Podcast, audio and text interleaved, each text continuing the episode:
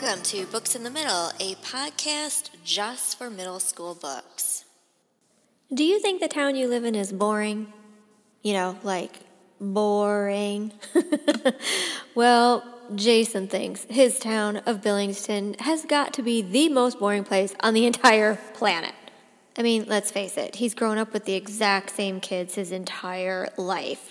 Until one day, a new girl named Paula moves into town. Now, she's new, so of course everybody's interested in Paula, but Jason is really interested in Paula. And over the summer, he feels like he's made, you know, some inroads into being someone that she may be interested in too. But he thinks he's got a ringer in his back pocket, and that is to take her to this place called Old Town.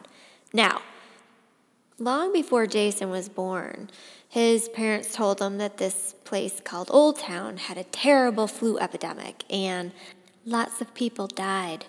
Basically, it was so devastating that the people who lived there after the flu epidemic, they just left but the old town itself stayed there.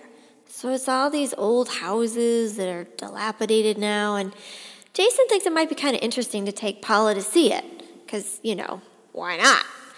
So they go there, but pretty quickly, Jason realizes something is off.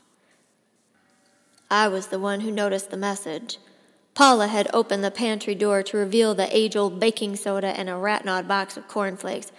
When I caught the writing on the back of the door and swung it open wider, it wasn't just writing, it was gouged into the wood, scratched as if someone had used one of the many kitchen utensils scattered on the floor to leave the message God help us.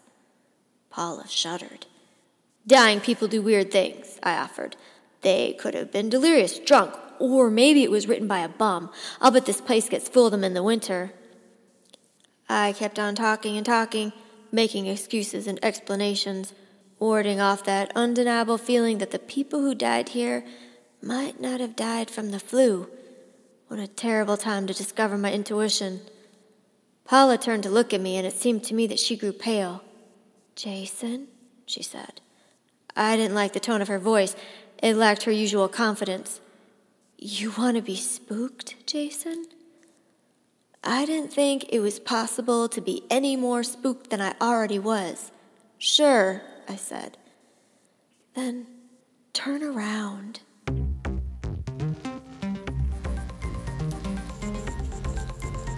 The Dark Side of Nowhere by Neal Shusterman.